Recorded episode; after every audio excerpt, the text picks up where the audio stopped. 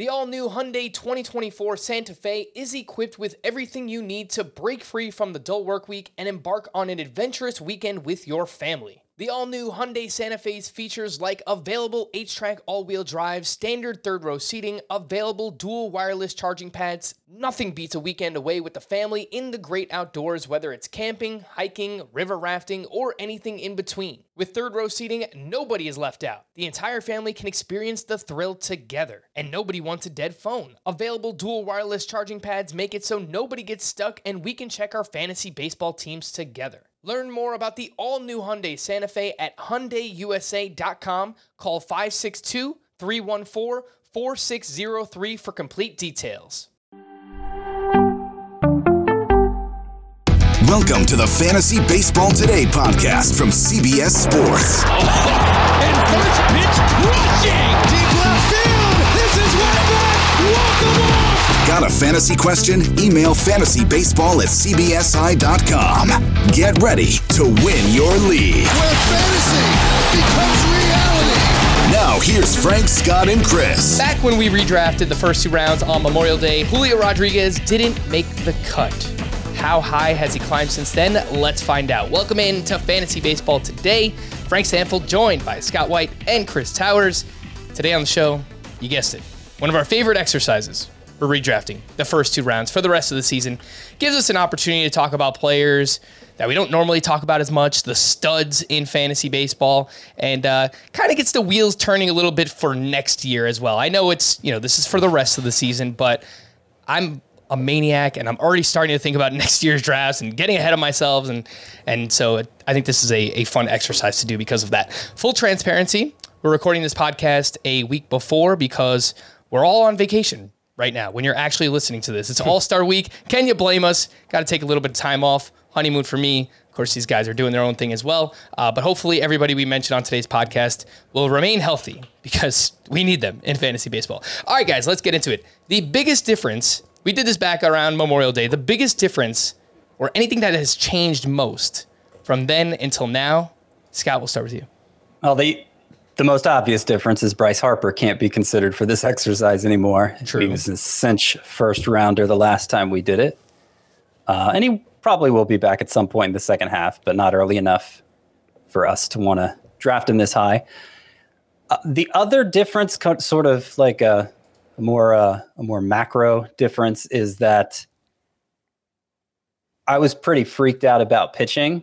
I think we all were freaked out to some degree back on Memorial Day. Still, we hadn't seen uh, the the home run rate rise across the league yet, and so I was conscious about uh, pushing hitters down in my rankings and, and limiting the number that I would consider drafting in the first two rounds. And I'm a little more open to taking them this early now than I was then.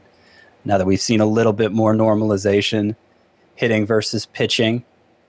Uh, I would say last time we did it too, third base really stood out as the thinnest position, and, and so I elevated like Manny Machado into the middle of round one for that reason.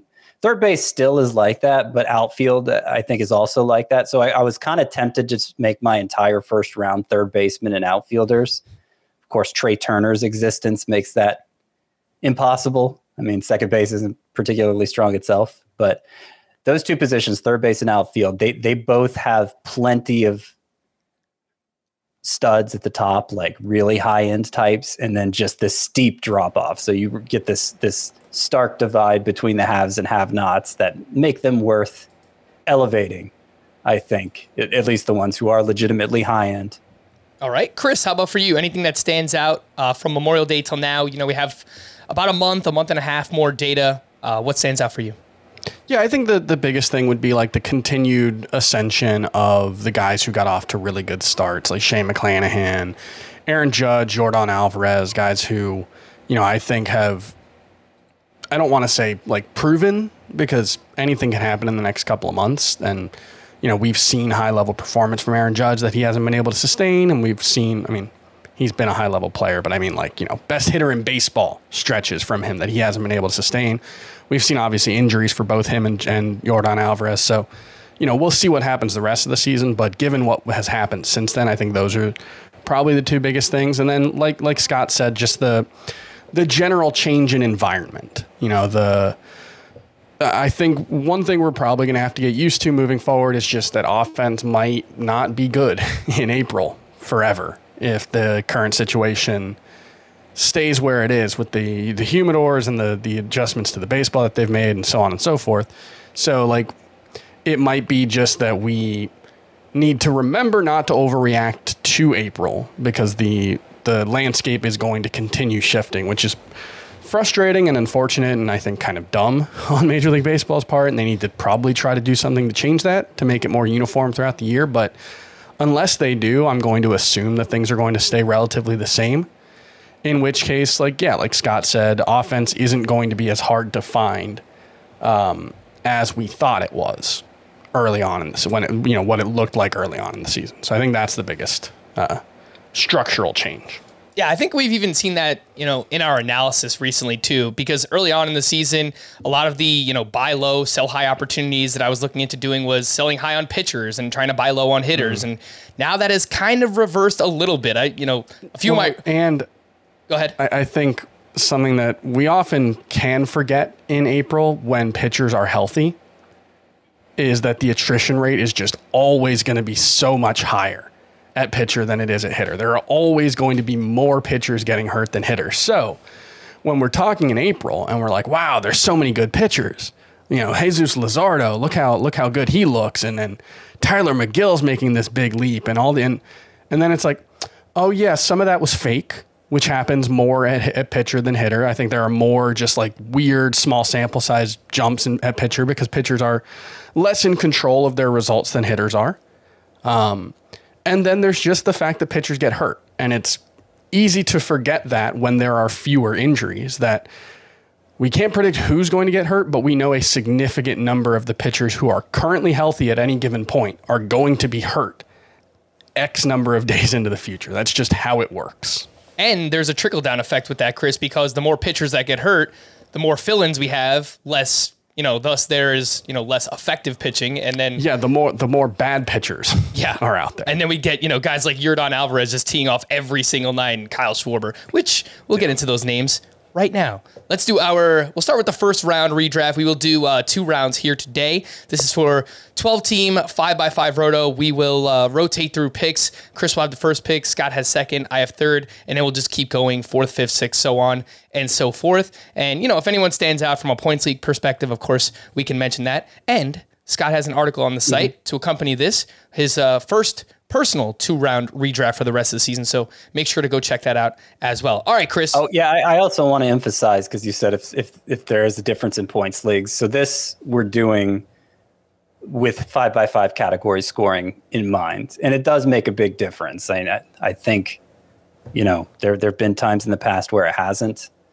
But with stolen bases and starting pitchers, especially, it does make a big difference what order you draft these players in. And in some cases, if they'd even be the same players in those two formats.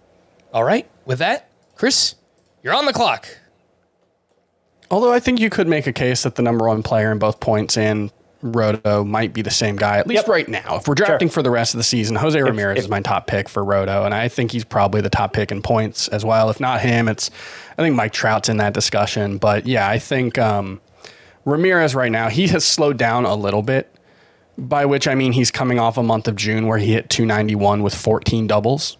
like, you know, he only had three home runs. He had 14 doubles in that month. He scored 16 runs. He only drove in 12, so, you know, down month by his standards, but he stole five bases. Like, he's one of those guys that just, when things aren't going well, he's still going to steal a lot of bases and he's still going to not strike out. And, like, he's just so good at everything.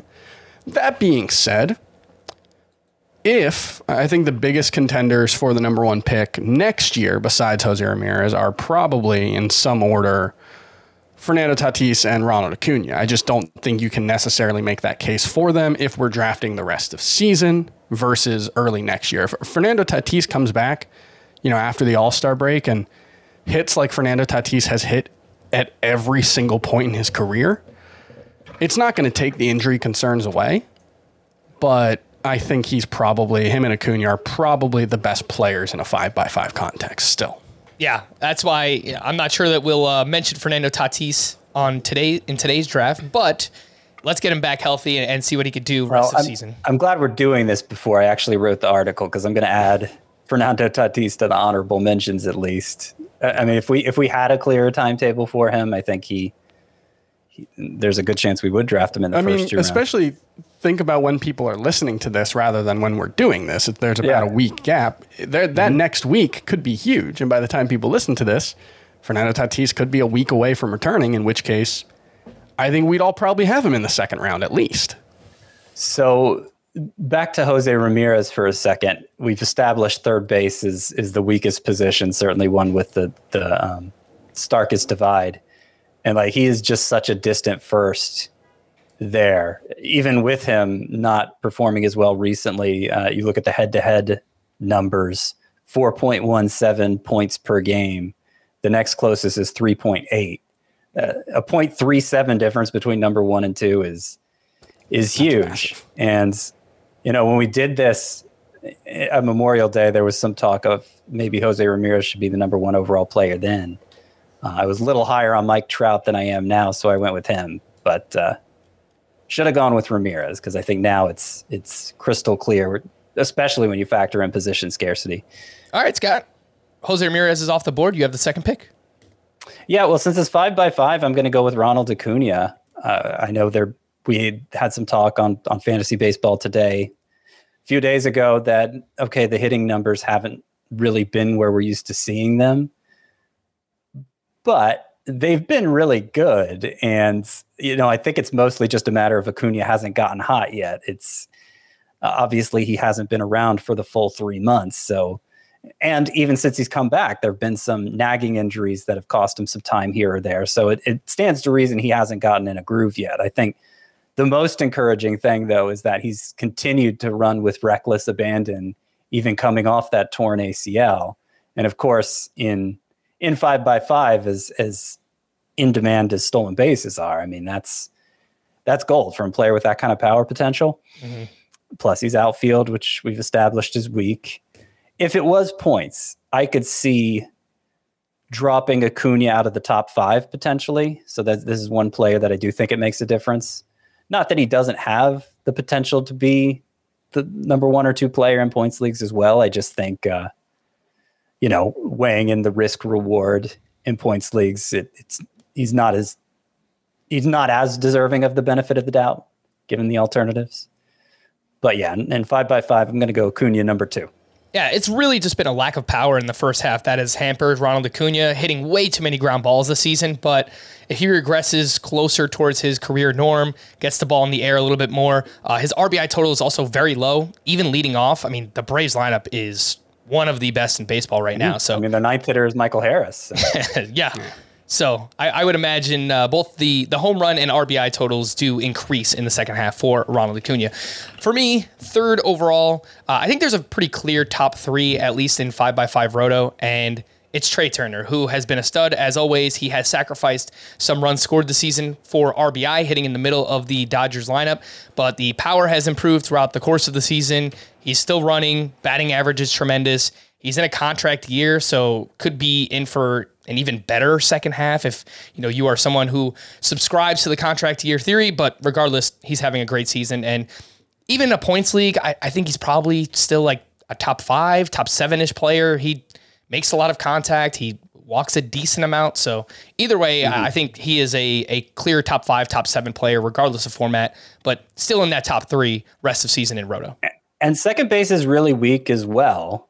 We don't talk about it as much. I don't think there's that same stark divide that you see at third base and shortstop. I, I think maybe second base is weak in a, a way that's more widespread, where you're you're not falling behind the pack in your league necessarily if you don't have a high end guy, just because there are so few high end guys. Uh, but but yeah, certainly the position scarcity argument would apply for Trea Turner as well. And while you'd almost certainly start him at second base, I, I want to point out he's my only shortstop. In at least we may see another one drafted between the three of us, but in, in my article, he'll be he'll be the only shortstop depicted in the first two rounds, which I never would have imagined coming into the season. Worth keeping in mind, you know, we're doing this rest of season. If we're doing it for next season, at least right now, Trea Turner will not be short second base eligible for next True. season. True.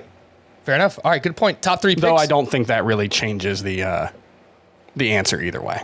The top three picks so far Jose Ramirez, Ronald Acuna, Trea Turner, and Chris, you are back on the clock with the fourth pick. And I may be a little different from you guys in who I'm taking here, but I'm going with Mike Trout. Um, I know Scott mentioned that he's lowered uh, his expectations on Trout just a little bit. Uh, I haven't really. I mean, he's coming off a month where he hit 10 home runs with a 1036 OPS. Yeah, he only hit 10, 250, but that was with a 250 BABIP from a guy who routinely runs a BABIP in the 320 range at least. So I don't really have any concerns about Mike Trout. I still think he's the best hitter in baseball. He's not running. That's disappointing, but I don't really see any reason to lower him at all. Like he's fifth in expected WOBA, and he's behind Aaron Judge and Yordan Alvarez, who I think would be the two guys who you guys might put ahead of Mike Trout, and they're Yep. very similar players. In that, in that, almost all of their value comes from their hitting production. But I'll go like Yordan Alvarez and Aaron Judge are having arguably the best three month stretches of their lives, at least so far. And they're better than Mike Trout, but they're not so much better that I'm willing to just assume this is the new normal. So I think Trout is a bet on both upside and the track record. here's here's what I've here's what's changed my tune on Trout, who I still have eighth overall. So you know, obvious first rounder, of course. Uh, but back when we did this in Memorial Day, he was. I think we all had him as the number one pick. Back then, I was giving him benefit of the doubt for the for the elevated strikeout rate, even though you know last year it was elevated as well. Obviously, that was he played only a quarter of the season, so small sample size there. It was elevated early this year, but you look at the track record. Okay, strikeouts isn't something Trout's ever had a problem with, but it's continued. Three percent strikeout rate. Uh, I shouldn't give such an exact number since we're recording this a week ahead of time, but basically two years in a row, it's been closer to 30% than 20%. And that's a high strikeout rate. And I think it's gone on long enough now that, you know, we, I, we should kind of take it seriously. And so I'm not saying Mike Trout can't hit 300 with that strikeout rate, but I'm not expecting him to. And if he's not a big base stealer anymore, and he's not a clear batting average standout anymore, then he's kind of Pete Alonso, who I'm sure will be drafted later on here as we go through this exercise. And I'm taking Trout over him because, you know, I, I do think there's a potential for more there with Trout. But in, in terms of what I'm expecting from him, it's more of the standard power hitter than uh, than I, I think we've we've come to think of him as. I think your drafting of Mike Trout or how you value him rest of season will depend on where do you think the batting average will be. Do you think he can get those strikeouts down? He also is hitting a- an enormous amount of fly balls, which you know if those don't leave the yard, that typically lends itself to you know lower BABIP and low, lower batting average as well. So um, if you expect that batting average to get back on track, then yes, it would make sense for Chris to draft him fourth overall. If not, you know maybe a little bit lower in the first round. Scott, you were up with the fifth overall pick. Yordan Alvarez is the pick. When we did this in Memorial Day, I, I said, looking at the data, he he looks like a left. Oh, I'm sorry, I skipped Aaron Judge. Spoiler alert. Uh, Chris didn't draft Aaron Judge fourth overall, so I will take Aaron Judge fifth overall and uh, save the Yordan Alvarez commentary for later. Yeah, Aaron Judge, he's done the opposite of Trout. He's you know, for a couple years in a row now strikeouts are no longer an issue for Aaron Judge, and yet he's still the player who impacts the ball harder than everyone, and we're seeing monstrous totals as a result. And really, my only concern with him is health. I, I don't, I don't expect him to slow down that much. It seems unlikely he's going to reach 60 homers just because that's so rarely happened in history. But I don't think he's going to be far off as long as he stays healthy. And he's even contributed a, a noteworthy number of stolen bases. Um, so he's not a zero for for those in a way, you know, somebody like Trout has become. Yeah, no, I think the point about the steals is is a good one because I mean he has seven steals as of when we're recording this. Maybe he adds to that total over the next week or so. But yeah, I mean the Yankees kind of team philosophy. They're being more aggressive on the base paths, and that overall has uh, helped Aaron Judge be quite literally the number one player in fantasy baseball in the first half of the season. I think the steals are probably the biggest difference between him and Trout, and like I don't know how sustainable I believe that to be. Um, so like if we're talking about what's happened since the last time we did this exercise, Trout's been I don't know, it's been very close in in terms of who's been a better hitter cuz Judge has slowed down. You know, he he was hitting like 300 through the first 2 months of the season. He's hitting like 255 over the last month and a half. Trout's hitting like 240, but most of that's like a bad week uh, in July so far. So I don't think there's like I think those two are pretty much a coin flip.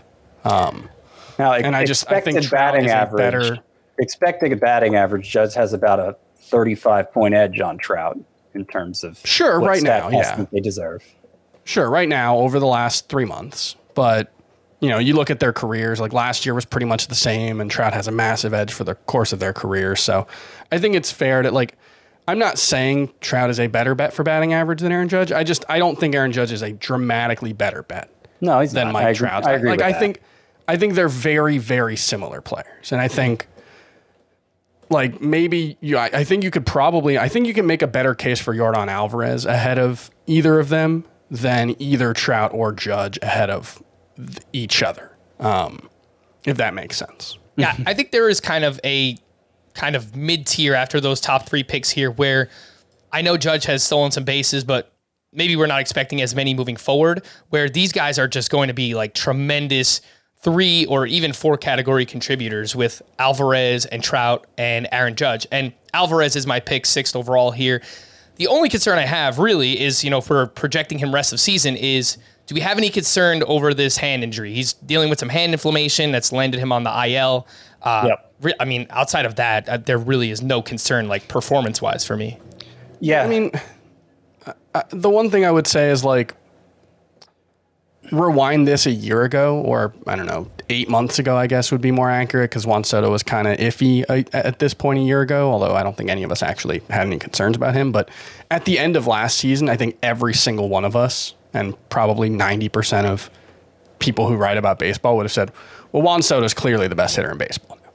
Like I think that was the consensus. And there was no question. There was like maybe Vlad Jr., but he didn't have the overall skill set. It was more power oriented. Like in terms of who's the best hitter, like Juan Soto was clearly the choice, and now he's not.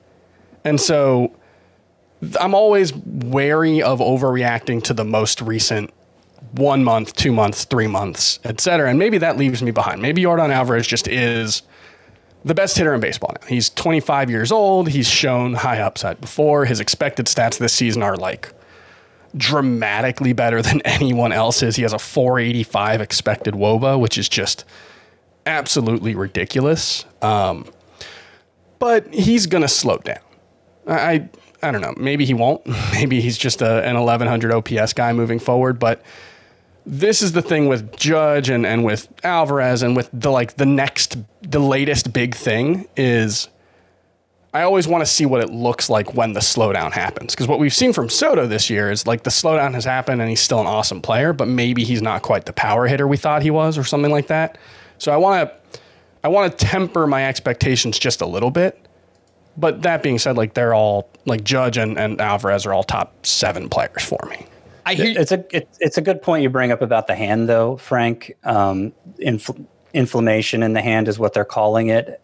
And when he first suffered this injury, there was some fear he had suffered a hamate bone injury, which of course would change the complexion of his season in a major way. He was so productive when he came back that I think we were quick to dismiss it. But Dusty Baker said the pain in his hands just been getting worse and worse, and so they're hoping this IL stint over the All Star break will calm it down enough that he's able to stay strong through the second half. But that's I considered lowering Alvarez uh, below this uh, just just because of that.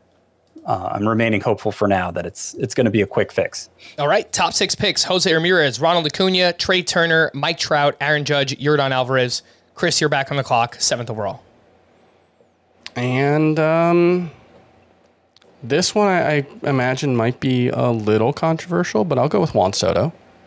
Like I, I I get that people there there's much consternation about the way Juan Soto's season has gone, and you know, he's not the power hitter he was last season, and the lineup around him is really bad, and, and yada, yada, yada. Juan Soto is still fourth in expected WOBA among all hitters, which is out incredible. I mean, it, you know, the power isn't there for relative to Judge, Alvarez, and Trout, but he still has an expected ISO of 293. So I, I have no concerns about Juan Soto continuing to be one of the best hitters in baseball moving forward. Um, and yeah, I, I, I think he's still easily in the tier with Trout, Judge, and Alvarez. And if you want to put him at the back of that tier, fine. But I, uh, I think he's every bit as good as any of those guys. I have him a couple spots lower than this in five by five, but if we were doing points leagues, I think there's still a case to be made. Juan Soto would be number two, maybe hmm. behind Jose Ramirez in that format with, you know, the the so many more walks than strikeouts. His plate discipline, the best in baseball. He's been a top twelve hitter, even with a batting average south of 250 this whole time, and and like we know the batting average is going to climb from there. So, yeah, yeah, just, I think the thing with Soto is he's probably more like a 30 to 35 homer guy, where I think Trout and Judge especially are more like 40 to 50 homer guys, and Alvarez is, you know, maybe a little bit of a wider range, but he actually has more impressive quality of contact metrics than either of them right now, which is astounding. Yordan Alvarez is averaging 96 miles per hour of average of exit velocity right now, which is just ridiculous. So, I think that that group of four, in any order, I think is fine. Scott, eighth overall. You're on the clock. I'm going to go with Mookie Betts, who is the leadoff hitter for arguably the best lineup in baseball. And it shows up in his run scored totals. Uh, he's not a distant number one. And he's not even number one in that category anymore because he missed some time there. But on a per game basis, like the guy scores a tons ton of runs. He doesn't steal as many bases. He's he doesn't run as fast as he did in his prime. But like he's going to put up stud numbers as long as he's healthy. It is- just seems like a worry-free player. Mm-hmm. Yeah, I mean the biggest thing that stands out, as you mentioned, Scott. I mean the speed starting to take a little bit of a step back here, so maybe you know that part of his game is starting to decline, but still it could be like a 10 to 15 steal kind of guy. And uh, power has bounced back in a big way. Solid batting average helps you a little bit there, and going to score a ridiculous amount of runs. He has, at the time of recording this, nearly scored a run per game this season, which you will not find another run category producer like that in the game of fantasy baseball outside of Mookie Betts. Ninth overall for me will be uh, Rafael Devers. So I'm the one who's kind of jumping in on the injury prone, I guess, recently uh, players. Devers, you know, dealing with this back injury on and off. He's been in and out of the lineup, but I mean, regardless, I, I think he's right in that conversation with Alvarez and Judge and Trout, where he's not going to steal many bases sacrifices a little bit of power. I don't think he has, you know, 40 to 45 home run power. Maybe it's more like 30 to 35, but he's someone that can compete for a batting title and, and hit, you know, well over 300. So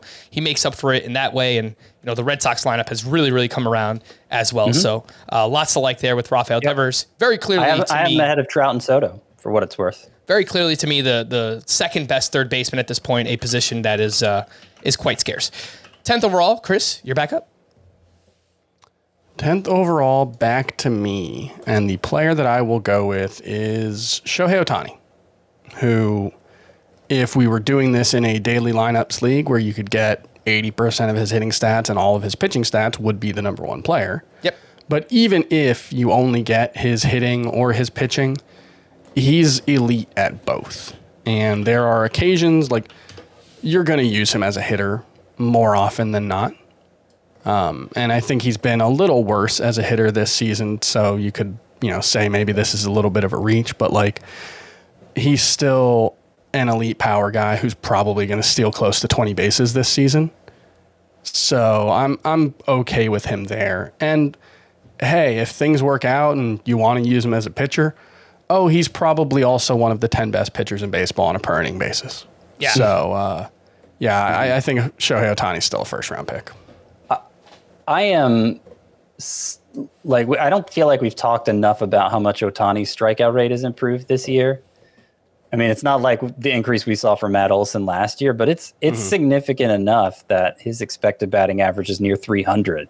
Like he's he's somebody who's on the hitting side well underperforming his expected stats, and you know e- even even ignoring that, you could make the case for this high on for him to go this high in five by five leagues, lower in points, I would say, mm-hmm. probably maybe by as much as a round. But I think the biggest thing is among the players we've talked about so far, is he third in stolen bases right now? Does Jose Ramirez have more than 10? Yeah, Jose Ramirez has more. Okay, so he's fourth in stolen bases among the hitters we've talked about. Like that's you know, I do wonder if like at some point that stops being a part of his game. You know, we see that a lot with stu- superstar players and you know, given the injury risk and the fact that he hasn't been as efficient as a base stealer this season, I wonder if we see that slow down, but like he's still on close to a 20 steal pace, and he stole 26 last year. So, um, yeah, I, I, think that's one way in which he makes up whatever he loses in, you know, batting average. I think specifically would be the one place, but like Scott said, the the strikeout rate improvement, even against lefties, um, is uh, is noteworthy. All right, Scott, you are back up 11th overall. So I'm not totally comfortable taking the first pitcher here but I will. I'll take Corbin Burnes, who I think is clearly the number one pitcher in fantasy. Uh, I think Shane McClanahan has definitely approached him in terms of inning per inning production, but I think it's much more likely McClanahan sees his innings curtailed in the second half than Burnes does, and so there's a pretty uh, I, I, don't have Shane McClanahan going till 19th overall for that reason, but I'll take Corbin Burnes here. All right. I think any trepidation we had coming into the season uh, regarding Corbin Burnes and his lack of a track record is now gone. He goes deep into starts, tremendous strikeout rate, you know, pitches for a great team. Run support should be there. Lots of uh, potential wins. So I think undoubtedly, you know, one of the top three starting pitchers probably could make the case for a few others. But uh, yeah, I have no problem with him being the first starting pitcher drafted. 12th overall, rounding out the first round. Do I want to do it? And I think the answer is yes. Now seems about appropriate to select Julio Rodriguez, who, I mean, just very clearly looks like one of these next young phenoms in the game in the mold of a Ronald Acuna or a Fernando Tatis. Since the start of May, he's bat- batting nearly 300 with a, you know, near 30 30 pace. It's like 35 homer, 27 steal pace. The steals have come down a little bit, but that's kind of, you know, correlated with the home runs going up. So it's, you know, he's not on first base as much. He's not stealing as many bases, but uh, he, instead he's hitting for more power. So I know not as much of a track record, but based on his prospect pedigree, it just kind of feels like it makes sense that Julio Rodriguez is like one of the next big studs in the game of fantasy baseball. And I think this is an appropriate time to take a shot on him? Well, yeah. I mean, I have a couple players in between. I, I have I have Julio Rodriguez 15th, and you have him going 12th here. I do think strictly for five by five. I think in points leagues he might not even be going in the first two rounds. It's that steals total that really brings him up into this conversation for five by five leagues. The other thing I wanted to ask Frank is you feel good about Julio Rodriguez over Kyle Tucker? Because that's a tough one for me. Yeah, no, I think that is a great question. And it's one that I was considering myself. It's like at this point, Kyle Tucker seems like a similar player to Julio Rodriguez. He has power and speed, better lineup as well. Uh, and you know he's even running more this year. I just so it it is incredibly I mean, close. Better lineup. I wish I wish it was. It's a better lineup. The Astros have a better I lineup, not the Mariners. Okay, yes. sorry. Yeah, yeah. yeah. I wish his manager would let him be in a better lineup, though. if you if you know what I mean, he's he's gotten almost all of his plate appearances batting fifth or sixth this season, which is just I don't know. Like it, I don't know if it's dumb that Kyle Tucker is hitting behind Alex Bregman and and Yordan Alvarez and like th- those guys are really good, but like, could we just hit him second and get him those extra fifty plate appearances that he's losing out on? You know, like the counting stats would be even more impressive. And that's saying something for a guy who's on a 30 25 pace. Yeah. Although, I mean, I don't know that this is how it would play out, but theoretically, if he's batting in front of Yordan Alvarez instead of behind him, you, you don't want him getting thrown out on the bases. You're not as willing to take that chance. So he might run less if that was the case, and that would bring down his fantasy value. Of course, I've been, I've been impressed with how much Kyle Tucker's run this year. It's it's been a much better steals pace than last year. Yeah, I Well, think he's it's already matched last year. I think Right. it's incredibly close, Scott. Tucker versus Julio Rodriguez. I I think the upside might be a touch higher for Julio, maybe in the batting average department, but that is that is razor thin for me. Let's uh, take a break, but before we do that, we're a nominee for the best sports podcast category in the People's Choice Podcast Awards. We appreciate all your support and hope that you'll nominate us to advance to the final round. To nominate FBT, go to podcastawards.com slash app slash sign up and then toggle down the sports category. The whole process takes less than a minute. And if you're watching us right now on YouTube, feel free to scan the QR code in the top right, uh, technically to the left of, no, I guess that would still be right, of Scott's head. And um, yeah, that'll bring you right to the page where you can vote for us. And we've included the link in the podcast and the YouTube descriptions as well. Let's take a break and we'll return with the second round right after this. Passion, drive, and patience. The formula for winning championships is also what keeps your ride or die alive. eBay Motors has everything you need to maintain your vehicle and level it up to peak performance. Superchargers, roof racks, exhaust kits, LED headlights, and more. Whether you're into speed, power, or style, eBay Motors has you covered. With over 122 million parts for your number one ride or die, you'll always find exactly what you're looking for. And with eBay Guaranteed Fit, your part is guaranteed to fit your ride every time or your money back. Because with eBay Motors, you're burning rubber, not cash. With all the parts you need at the prices you want, it's easy to make your car the MVP and bring home huge wins. Keep your ride or die alive at ebaymotors.com. Eligible items only, exclusions apply. Homes.com knows that when it comes to home shopping, it's never just about the house or condo, it's about the home.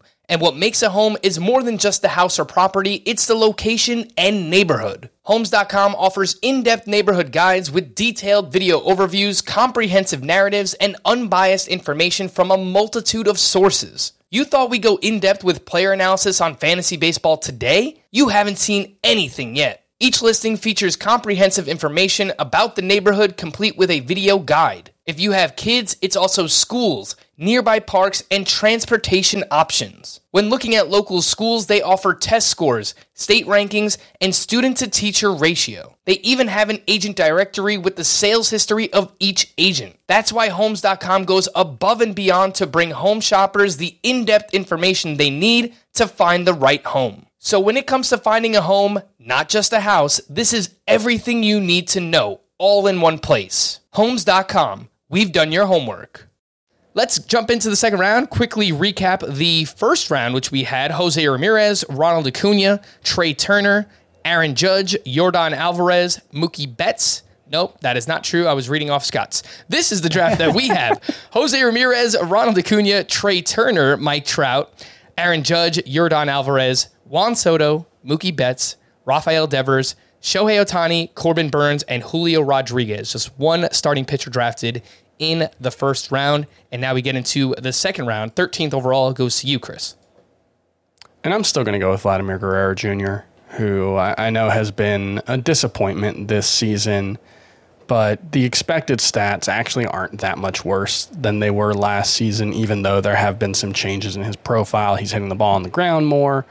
Uh, actually, only 2020 did he have a lower launch angle in his four seasons. So he's actually lower than he was in his rookie season, but the quality of contact is still so good uh, that his expected woba on contact is 438. Still elite, elite numbers there. Uh, and I think he'll be better than he has been so far, especially with the batting average, 266. For a guy who makes the kind of contact that he does, uh, you know, even if he's not hitting the ball in the air and, and he's not a 45 to 50 homer guy, like I think he's still easily a 35 homer guy, and he probably should hit closer to 300. So I, I think Vladimir Guerrero Jr. is still someone I, I absolutely want to want to draft this high. Yeah, we may be overreacting a little bit to this slower first half, but if everything's clicking, we're, we're talking about Vlad in the same light that we are Alvarez and Judge and Mike Trout, and that, you know, he's one of the best four category contributors in the game. The ground balls have really kind of, you know, uh, peaked back up this, this year, and, and that's limited his power potential, but expected batting average still near 300. I, yeah, I, I think that this is a, a worthy selection and, and spot to draft. Here's Vlad. here's what I've had trouble wrapping my head around with Vladimir Guerrero. Like, because his strikeout rate's still low, you'd think that'd help his points league value. He's averaging in points leagues only 3.09 per game, which is not. it- It's good, but it's not. It's not high end. Like Freddie Freeman, by comparison, who hasn't had a great first half himself, 3.54. Again, that was versus Vlad's 3.09. So I think it's more likely Guerrero's better in the second half than he was in the first half, more likely than not. But I, I don't I don't know that he's the clear cut number one first baseman anymore. And I, I'm not saying well, there, there are a couple others who could contend for that spot. I think that mostly comes down to Vlad's counting stats are pretty mediocre. Like Yeah. uh, not m- Yeah. mediocre for the league, but mediocre for a player of his caliber. He has 100, uh, 100 runs plus RBI in 86 games. For comparison, Freddie Freeman has 109 and 85. Um, but that's also partially that we think he's going to be better than he has been moving Yeah. forward. And so I think like running RBI numbers all obviously matter but they're correlated with core production. They're not directly, you know, the result of it. And, and there's a lot of fluctuation one way or the other. So I, I think that's probably the biggest issue. And in that lineup, I don't think that's going to be an issue moving forward. So I, I'm I'm still comfortable with Vlad here. The problem, Chris, has actually been exactly that the lineup, because it's not turning over as much because the rest of the players have underperformed as well. Bo Bichette, will he even be in the first two rounds here? I'm not sure. Not for me. But and we'll uh, but like Teoscar Hernandez has been a letdown. You know, Lourdes Gurriel. It's like every year I think this guy's going to break out. It never happens. And you know, I know some people have pointed out to us that last year Blue Jays players' production in their minor league parks when they were playing in you know Buffalo and Dunedin was much better there. So may, they may be onto something. You know, maybe this Blue Jays lineup is still very good, but not, just not head and shoulders above the rest like we thought they were coming into the Yeah, season. there's some weird stuff going on there because they're second in the AL and OPS, but they're only fourth in runs. So like, this is still I I, I don't want to o- overstate. Like, yes, this lineup has not been as good as we expected, but if you look at the lineup itself, of the nine players listed as their like everyday lineup, eight of them are above average mm-hmm. in OPS right now. The only one actually is Matt Chapman.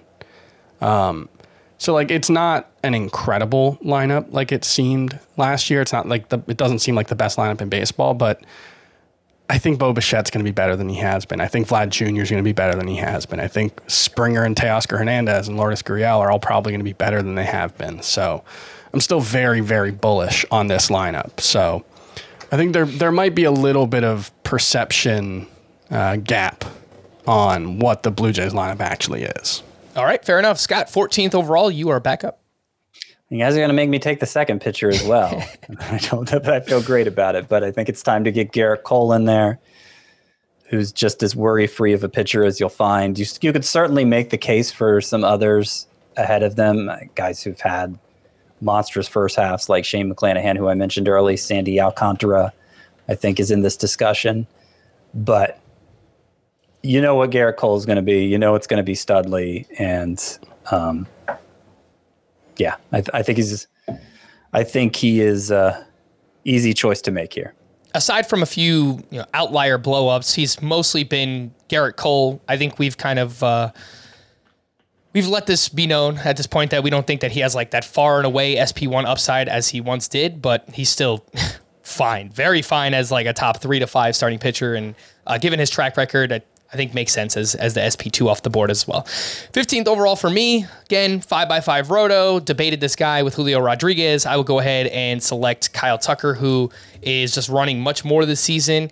And I know the batting average has been a little bit of a disappointment, but the expected batting average is much much better for Kyle Tucker so far this season. One of the best lineups in baseball. Counting stats are going to be there. Power has been there. Batting gloves, no batting gloves, it doesn't matter. Kyle Tucker uh, is worthy of being, you know, one of the top 15 players drafted in fantasy baseball, and I, I think that's you know pretty easy. I think you could argue he should be a first rounder as well. So good with that. 16th overall, Chris, you're back up.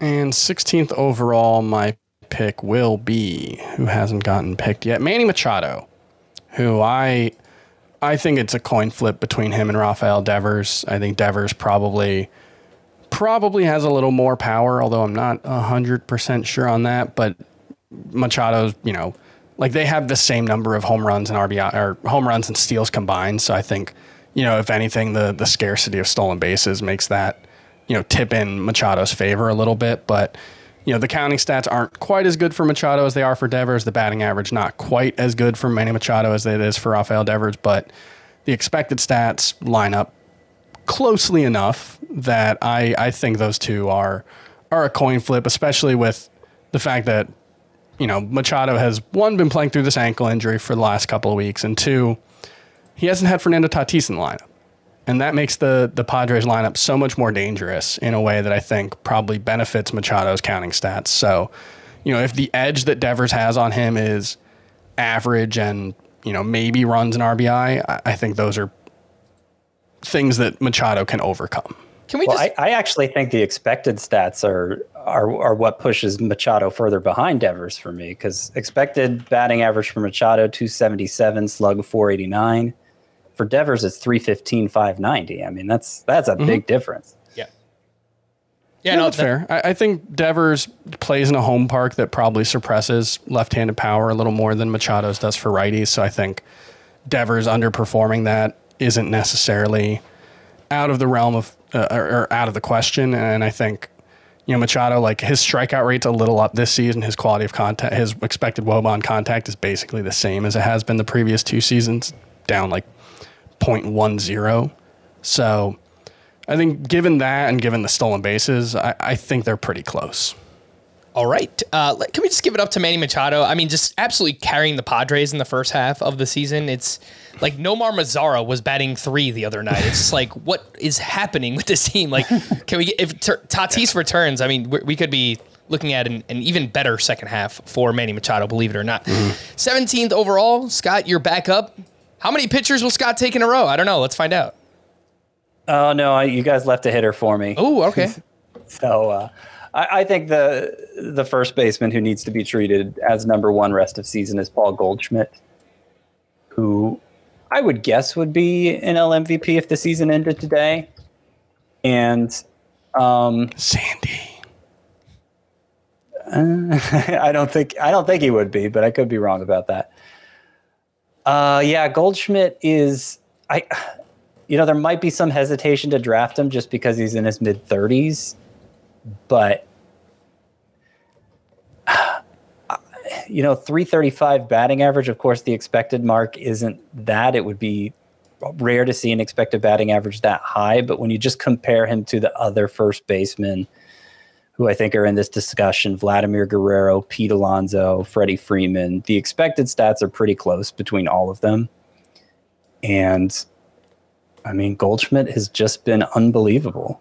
It's just been unbelievable. And I'll give him the edge for that reason. It's not as big of an edge as the raw numbers might lead you to believe, but yeah, I'll, I'll take Goldschmidt over the other first baseman. Yeah, and I, I think you can argue that Paul Goldschmidt has been the most valuable player in fantasy baseball in the first half, just based on where he was drafted and what he's provided so far. I mean, you know, he was like a top 50 or 60 pick, but as you mentioned, Scott, likely the NL MVP as of now, true five category production, fantastic in points leagues. I mean, there's really no argument to be made outside of just, you know, age. Can he keep this up? I, I think that's the only one, but Yeah. Goldschmidt I has mean, been last year tremendous. he was. Last year, if, if we had drafted him based on what he actually did last year, Goldschmidt would have been probably a second rounder. Right, There was yeah. skepticism then too, so he didn't. Yep, fair enough. All right, 18th overall comes back to me, and I know that this is going to disappoint some people. I'm going to take a pitcher, and it won't be either of my favorite pitchers in baseball. It's it's it's going to be old and reliable. It's going to be Max Scherzer. It's just a matter of can he remain healthy. I think that he is still in the discussion for you know SP1 being the best pitcher when he is on the mound. And we've seen a few starts since returning from the IL. The velocity has actually been up. Strikeouts have still been there. Doesn't matter who he faces. He's been great. It's just, can the body hold up in the second half? And I think that's the biggest question mark. Do you want Scherzer versus some of these young bucks? I think that's a legitimate question. But for me, uh, I'll go with old and reliable. Max Scherzer, 18th overall. And Chris, you are back up at pick 19. Yeah, I wanted to to look at like what point in Justin Verlander's career we were kind of like, uh, is he finished, and see if it like matches up with Scherzer because he had that point a couple years ago, and yeah, it's right like age thirty four, age thirty five for both of them.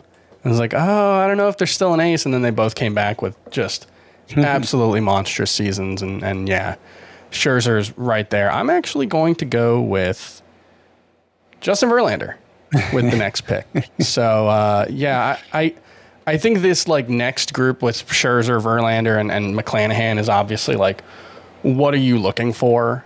Um, Verlander probably less upside overall than Scherzer and McClanahan, mostly because upside at this point means strikeouts, and Justin Verlander doesn't seem to be the same kind of strikeout pitcher that those guys are. So you know, I think that's a uh, an argument against him, certainly a knock against him. But I uh, I just think what he's doing this season has been so impressive. He's you know still pitching so deep into games. He's on pace for like 100 and probably close to 210 innings, um, which is going to be a, a, pretty big edge on basically every non Sandy Alcantara pitcher uh, in baseball. I think maybe Aaron Nola's there with him, but yeah, I think Verlander obviously we don't know what next year is going to look like. He does have that. I think he has an option that vests if he makes a certain number of starts. Right? Is that how it works? So I think it's. I think it's. Innings, he's looked Chris. awesome. I think it's like if he gets okay, to innings, yeah. 140 or 150. Yeah, but he uh, he looks like an absolute workhorse and looks like one of the best pitchers in baseball again. So Justin Verlander right there, but. I think any of the next two pitchers who get taken are, are right there with him. Before the before the show, I said my uh, you know I do the I keep my top 300 updated for the trade values chart, and uh, so I'm kind of doing this rest of season exercise every week. And the gap between number 10 and number 23 in the rankings, they all have the same value. So I think the the kind of second round is just you can kind of flip a 14 way coin in a lot of ways. I do think with Verlander, this is going to sound so cliche. I mean, what he's lacked in terms of strikeout rate this year, he's just made up with pitch ability. His ability to go mm-hmm. deep into starts and limiting hard contact and limiting base runners. And of course, when you pitch for the Astros and you go deep, I mean, you're just going to have so much upside in terms of wins every single time that you go out that that is a, a pretty big advantage over uh, a bunch of other starting pitchers. So I think Verlander uh, makes a ton of sense here in the second round. And Scott, you are back up 20th overall. So I'm going to take a pitcher who I have ranked ahead of Verlander and ahead of Scherzer. By the way, I, I docked Scherzer a little bit for that oblique injury, a grade two. Um, you know, he's looked great since returning, but that's it, it seemed pretty hurried for a grade two oblique strain, and I just wonder if that could rear its ugly head again. But yeah, the pitcher I'm going with here is Sandy Alcantara. Wait, Scott, why did you say his name like that? Who? Sandy Alcantara. How should I say it? Sandy. Oh. I just want to point out that there are hundreds of people right now screaming at their podcast uh, providers or speakerphones or whatever about the pitcher who we haven't mentioned yet, who's going yeah. to end up being what the number six pitcher taken. People yeah. are the streets are on fire right now. Yeah, I'll, I'll, well, ex- we'll, I'll explain that we'll in get, just a second why why that is that way, but we'll get to it. Well, Al- Alcantara, I want to say, like people may have been screaming about this too, because I was I conducted a series of polls on Twitter uh, to help me kind of iron out my my rankings here, and Alcantara was winning basically every head to head matchup I put him up against. He he slaughtered Manny Machado in, in terms of who people wanted more. He beat Julio Rodriguez. He was even it, it was 50-50 between Sandy Alcantara and Rafael Devers. Now that's going a little far for me, obviously, but you can understand why. I, I was just pointing this out to Frank the other day. Like he's been basically a cheat code in the first half because he's given you so much volume with a sub two ERA.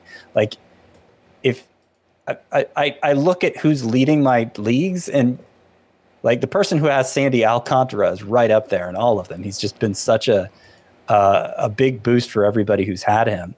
Now, if he could sustain that 170-ish ERA and and never throw less than seven innings again, then he'd probably be a top five player in fantasy. Of course, I think that's unlikely. I think yeah. it's more likely he's a three ERA the rest of the way. Uh, but three ERA is still really good, and and I do think volume wise, he, he's certainly proven he's among the best, if not the best, in terms of how deep he pitches into games. So that makes up for you know not a great supporting cast and all of that. Uh, and, and strikeout wise, you know he doesn't measure up to Corbin Burnes or Gerrit Cole, but he's right there with Justin Verlander. So yeah, I think He- I think he only Alcantara makes has sense.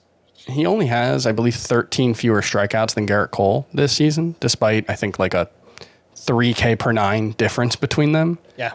Just because he's thrown 27 more, I think 27 more innings than Gerrit Cole. Because Gerrit Cole's actually averaging fewer than six innings per start this season. I think that's entirely because he had two starts that he left, I think, before the third inning.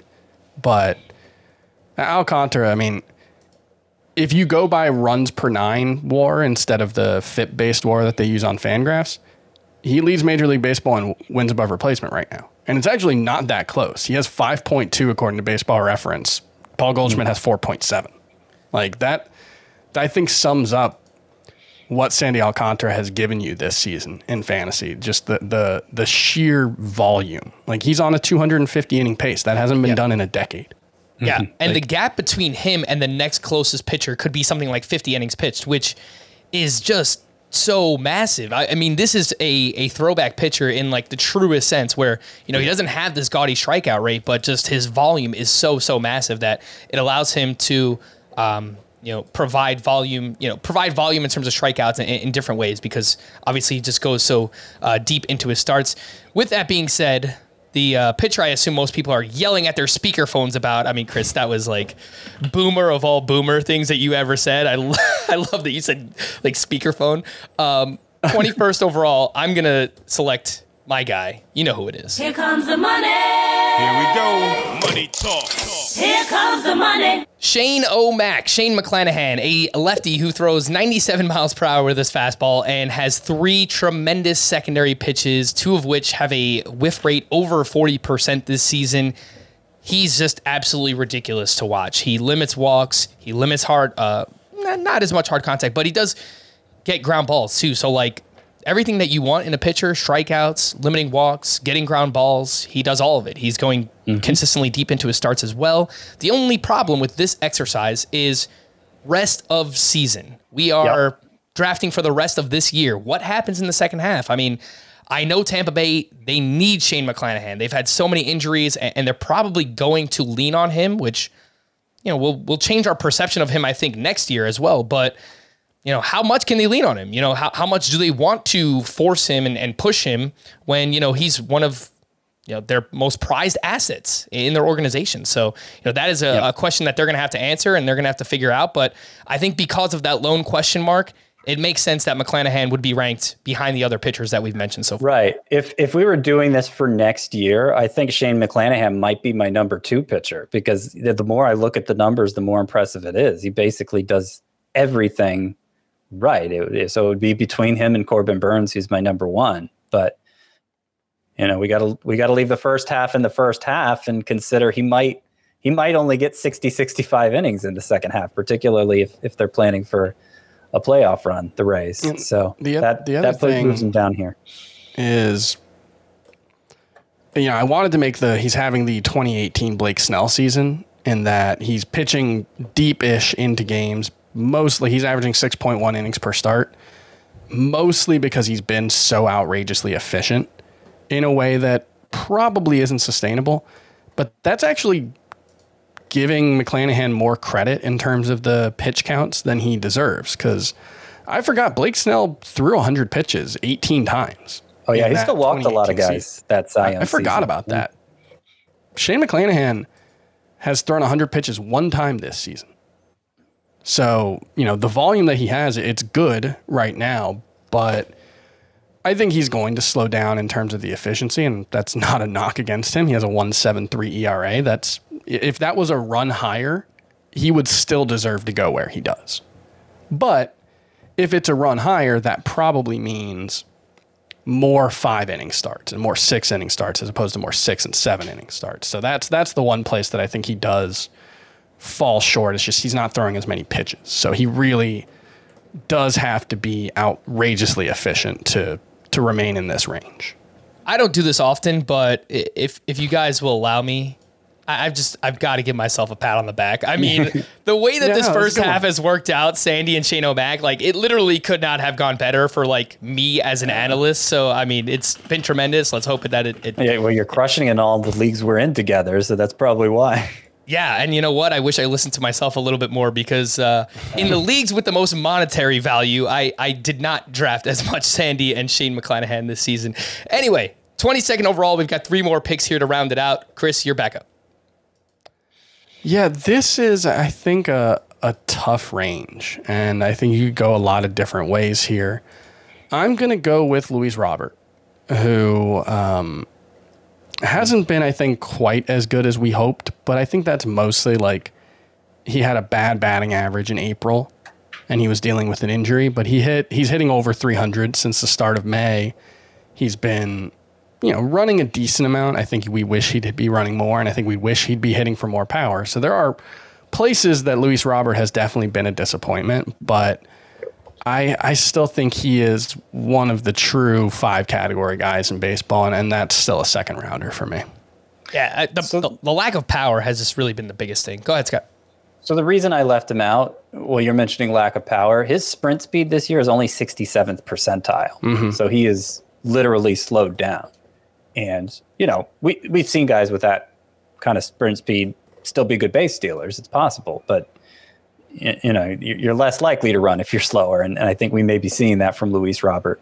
Yeah, he was only 73rd percentile last year. Now he only stole six bases in 68 games because of the injury, but you know, I, I do wish he was more like a 25 to 30 steal guy. And, you know, I think the the upside would obviously be a lot higher there if he was, but like I have faith that the power especially is going to be better than it has been and I think he's a 285 hitter, so I don't really think there are any like weaknesses in his game, but you know, I, I think it's fair to like ask is he how much better is he than Randy Arozarena, someone we've been, you know, pretty off on since the start of the season and you know, I think that's fair. Like I think Luis Roberts a much better hitter than Arozarena in in, you know, most ways, so I think that's where the gap is, but you know, I think Roberts a a fairly controversial pick here.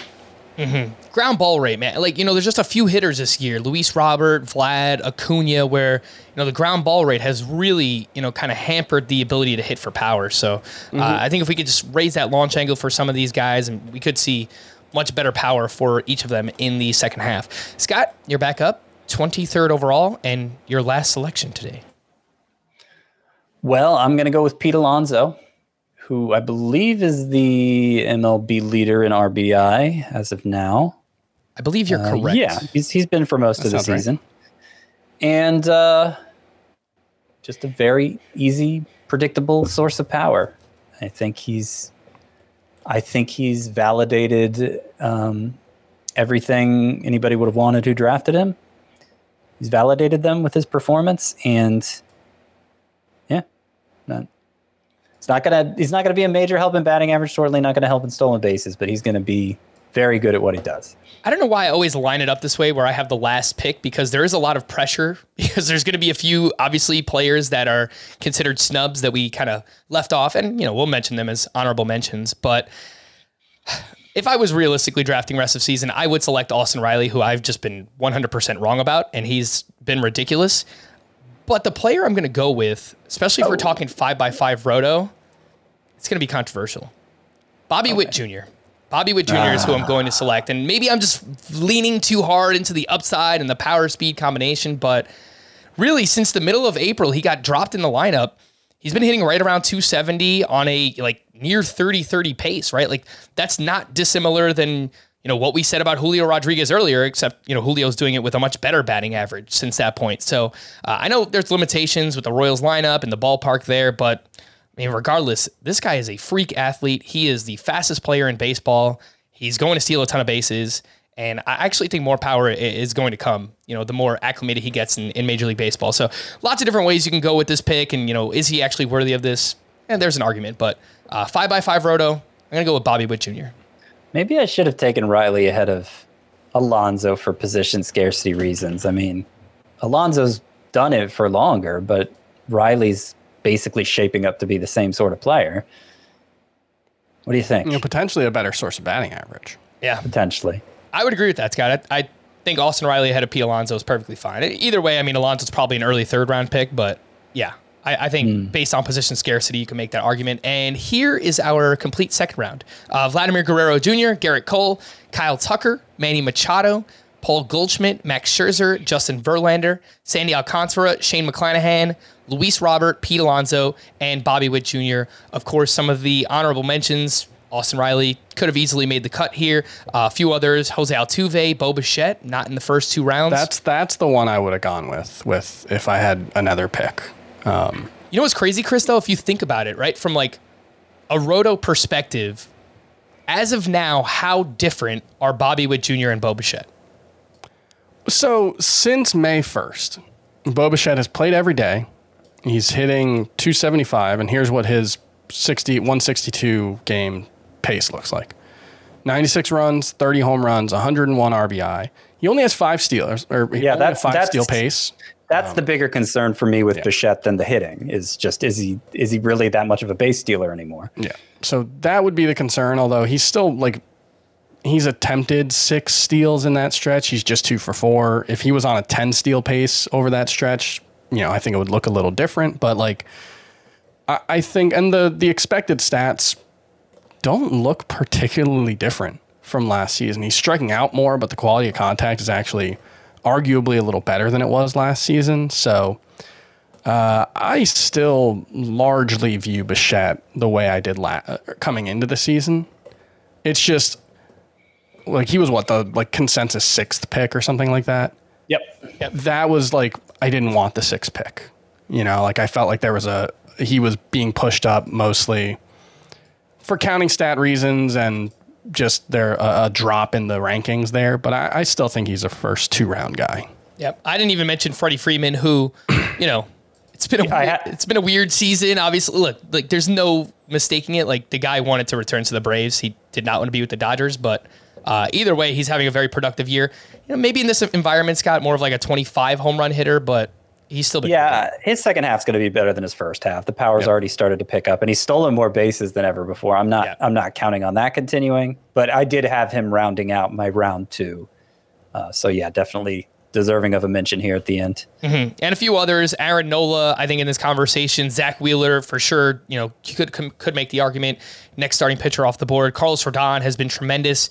Can he remain healthy? Uh, Kyle Schwarber, one of if not you know the premier power hitter in the game of baseball right now. Dansby Swanson, I mean, will he keep this up? I I I don't know, but he is in a contract year and certainly playing for for uh, for a contract right now.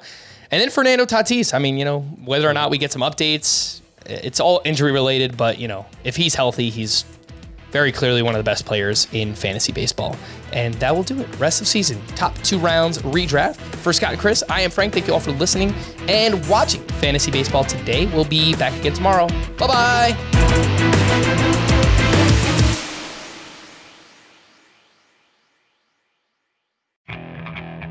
Okay, picture this. It's Friday afternoon when a thought hits you. I can waste another weekend doing the same old whatever, or I can conquer it. I can hop into my all new Hyundai Santa Fe and hit the road. Any road. The steeper, the better. Because my all new Santa Fe is available with HTRAC, all wheel drive, so I can hit the trail without a worry in the world. Heck, with three rows and best in class rear cargo space, I can pack the whole family in with all our gear. We've got available dual wireless charging for our phones, so we'll never lose touch with civilization, and we won't lose touch with the primordial power of Mother Earth. So, which is it? Waste the weekend or do something a little more epic? And conquer it in the all new Hyundai Santa Fe. Visit HyundaiUSA.com or call 562-314-4603 for more details. Hyundai, there's joy in every journey.